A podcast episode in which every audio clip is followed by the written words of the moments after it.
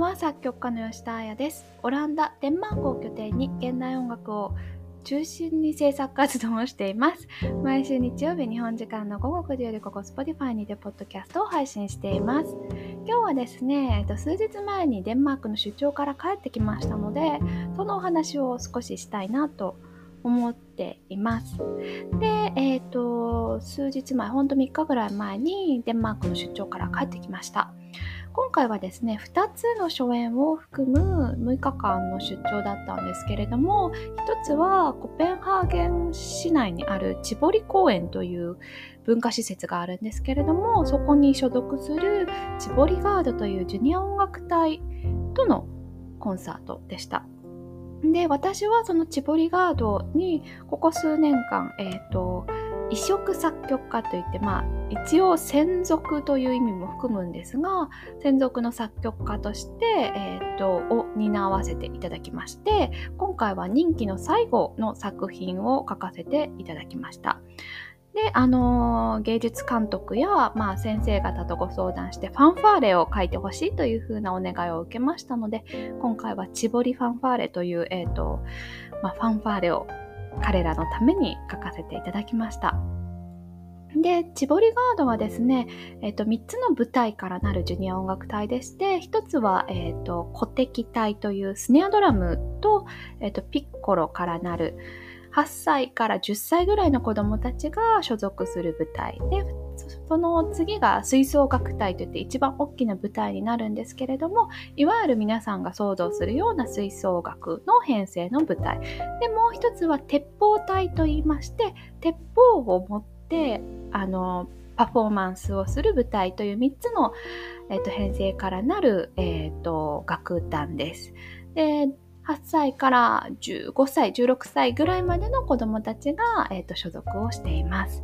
で、このチボルガードについては何度かも、あの、ポッドキャストでもお話ししていますし、先日6月には、え、ー、と、コロラトゥーラソプラの歌手の田中彩子さんをお招きしたコンサートをやったりだとか、まあ、私も随分長く、えっ、ー、と、いろんなコラボレーションや、まあ、移植を通して関わってきた音楽隊ではあるんですけれども今回最後ということでとても感慨深く。でまたこう改めて思い返すとこの任期中私が子どもたちに何ができたのかなとか何をこう思って取り組めたのかなっていう風なのをまあちょっと思い返すとですねあのまあ私は先生でもないですし教育者でもないんですけれどもあのやっぱりそういう子供たちにこうちょっとだけ年を取った先輩として何かしたいなと人気中ずっと考えていました。でその子供たちはですねいわゆるまああのチボリ公園の従業員として毎週パレードを公園内で行ったりだとか、まあ、イベントに出たりだとかまた先日なんかはパリのディズニーランドで公演を行ったりだとか、まあ、世界中に出張をして公演をしたりだとかデンマーク国内のイベントであの公演をしたりだとかしている団体なんですけれどもまあ15歳16歳でその団体を卒団した時に、まあ、全員が全員音楽家になるわけではないんですね。で私はまあこういろんなラッキーがラッキーを呼んで いろんなことが重なってまあ小さい頃から続けてきた音楽を音楽家という職業職業として今あのやらせていただいてますけれどもそういうやっぱりこうある一定の期間7年とか8年とかをこう音楽に費やしたとて、まあ、それを糧にまた全然別のちあの違う道に進む子どもたちっていうのもその中にはたくさんいてでだからこそなんかこう新しい作品私の作品を持って何かこうたとえ自分がこう音楽家にならなくともあの時楽しかったなとかあの瞬間最高だったなみたいなものをそういう作品の中にこう作れたらいいなと思ってこの人気を全うしてきたつもりです。でそういうのって本当にこう例えばなんかすっごい自分が好きなハーモニーだったりだとか、まあ、曲自体もそうですし、まあ、練習のあの瞬間だったりっていうのもそうだったりするんだと思うんですけれども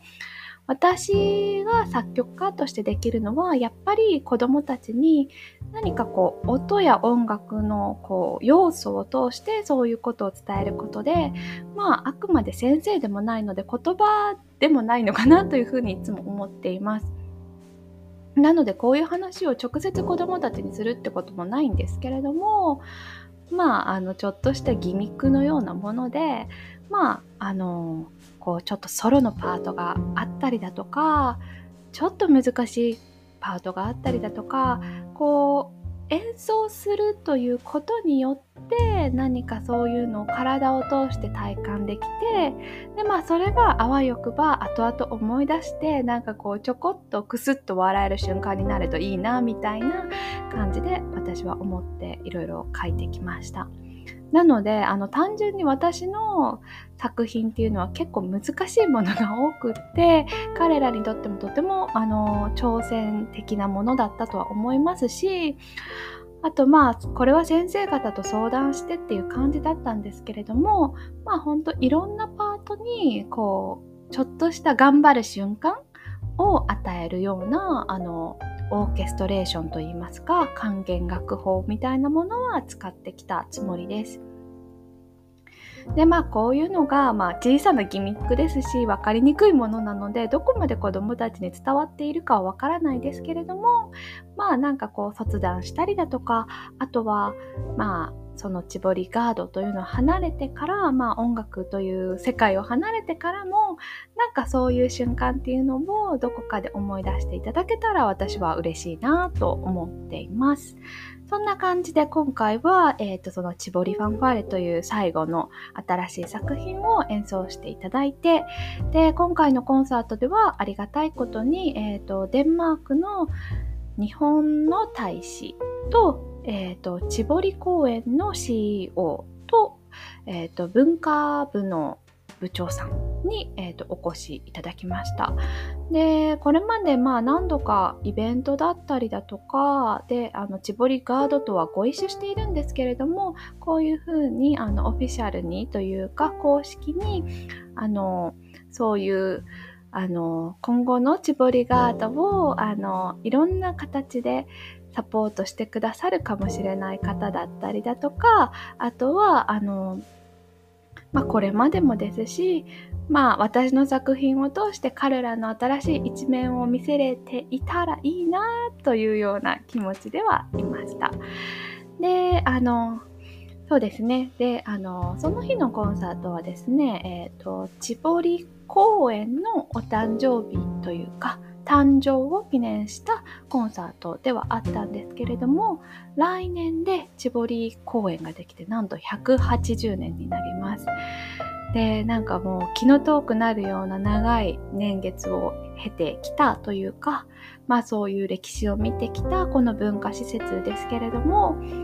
まあ本当ありがたいことに私はそこをなんかリハーサルとして毎回行かせていただいたりだとかそこで子どもたちの活躍する様子を見させていただいたりだとかこの人気中本当にあのすごく楽しかったです。でデンマークに住んでいた時からそういうことをさせていただいてたんですけれどもやっぱりこうより千堀公園というのは近く感じられるというか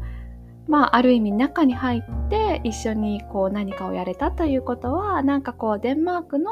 文化の真髄を見た部分のようなところもあってとても面白く楽しい数年間でした。という感じで一つあの初演を終えましてで、バタバタと次の初演はですね、このポッドキャスト数回前でもお話しさせていただきました、失われた無数の記憶というソプラノ歌手と、えーと、弦楽四重相談のための新しい作品を初演いただきました。こちらはですね、まあその千堀の初演の隙間を縫ってですね、リハーサルを積んで積んで、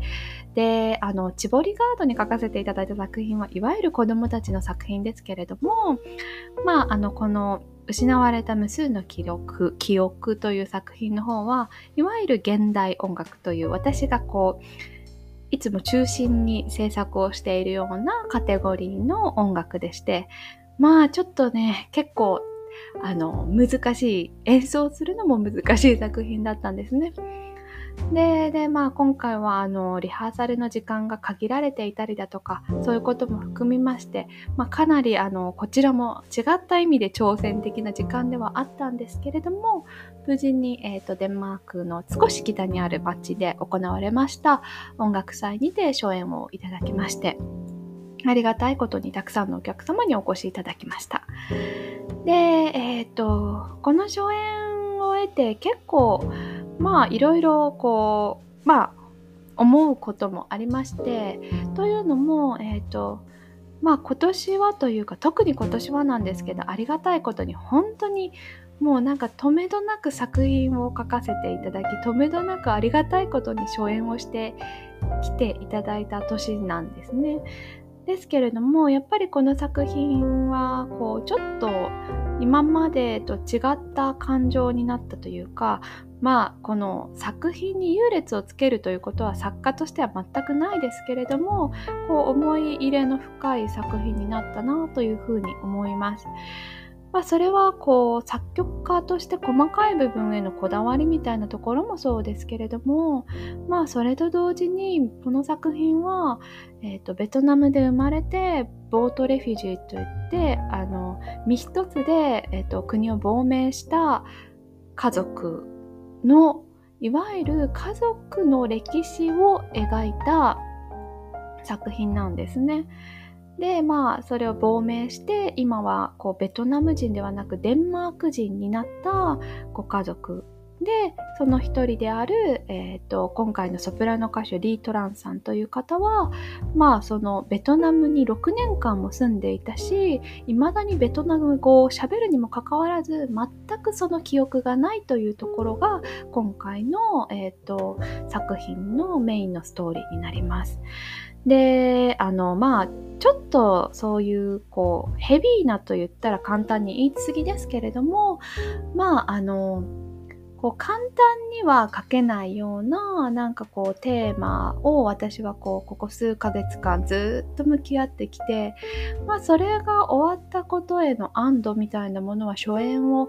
こう終えた時に少し感じたこととやっぱり自分がこう意識していない部分でずっとなんかこう割とこう悪い意味ではないですけれどもそういうテーマに向き合ったことだったりだとかこのファミリーヒストリーを描くみたいなことへの重圧みたいなのはあの感じていたようでもうびっくりするぐらいあの終わった後になんかこうふと力が抜けたような感覚にはなりました。であの実際にその初演はまあ、その記憶を失ったリー・トランさんソプラノ歌手の方が演奏してくださってでかつ今回の初演にはご家族その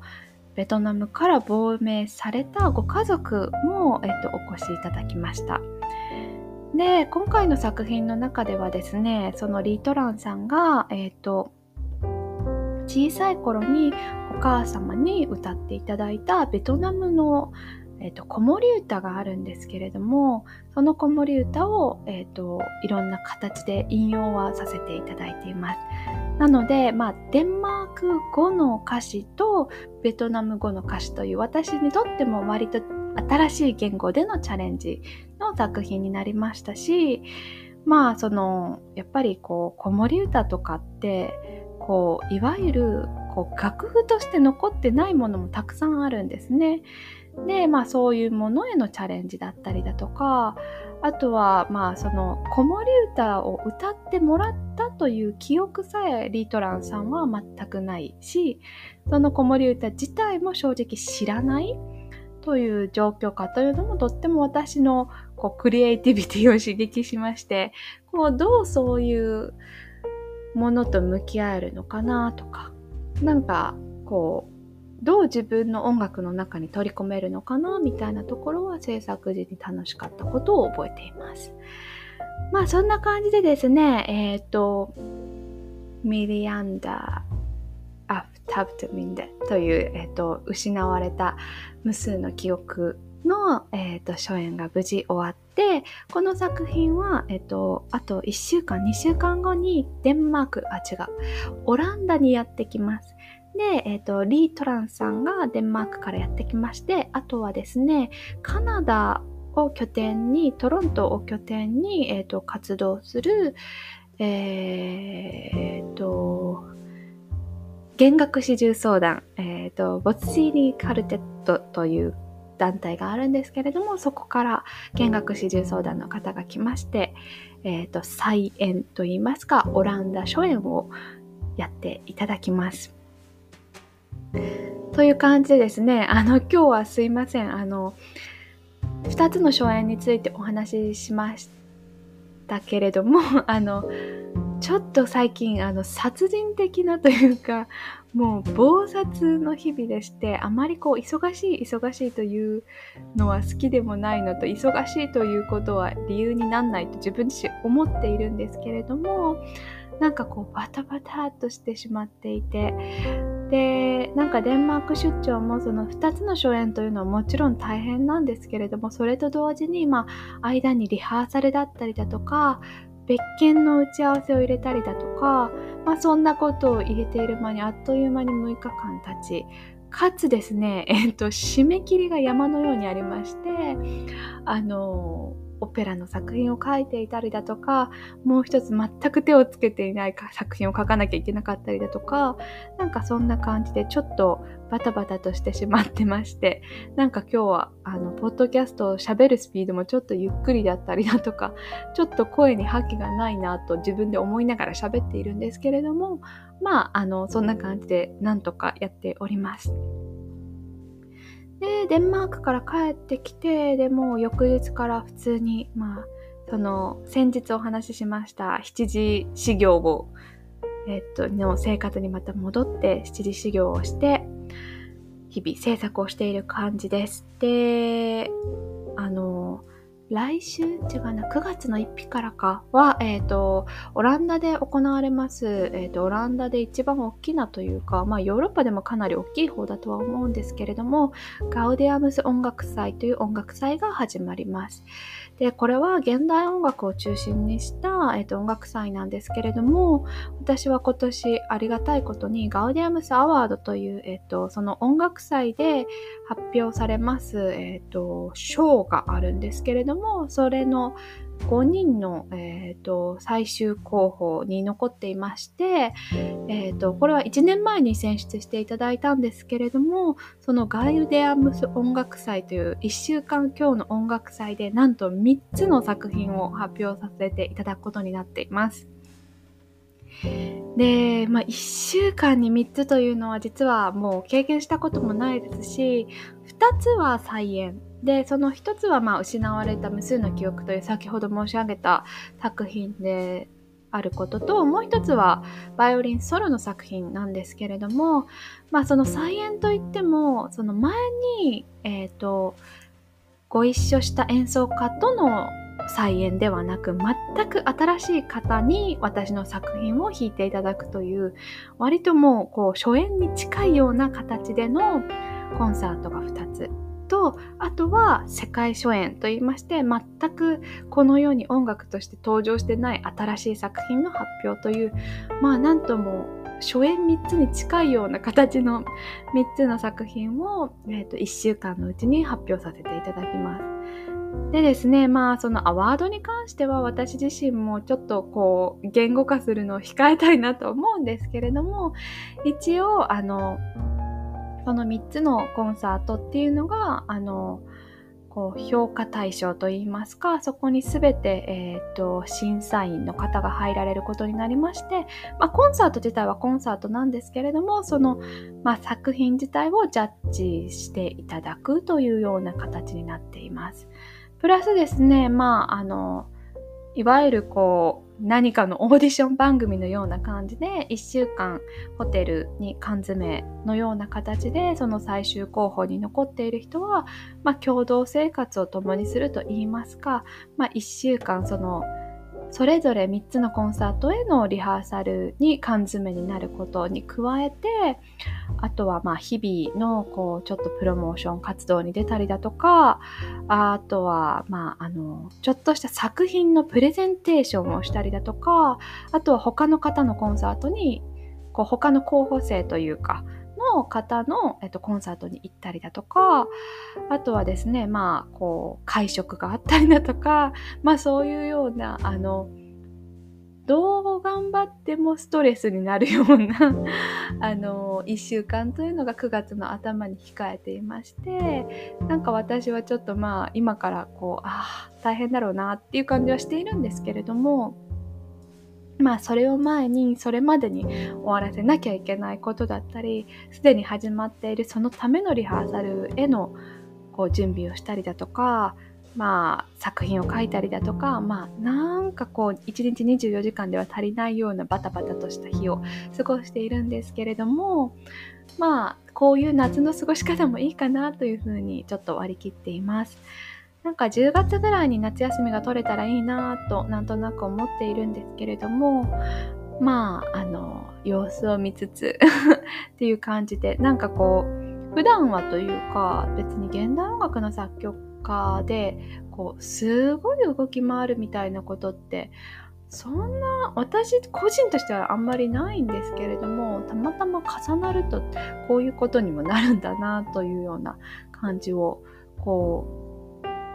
ね作曲家としてやってだいぶ長くはなってきましたけれども、初めて経験しているような感じです。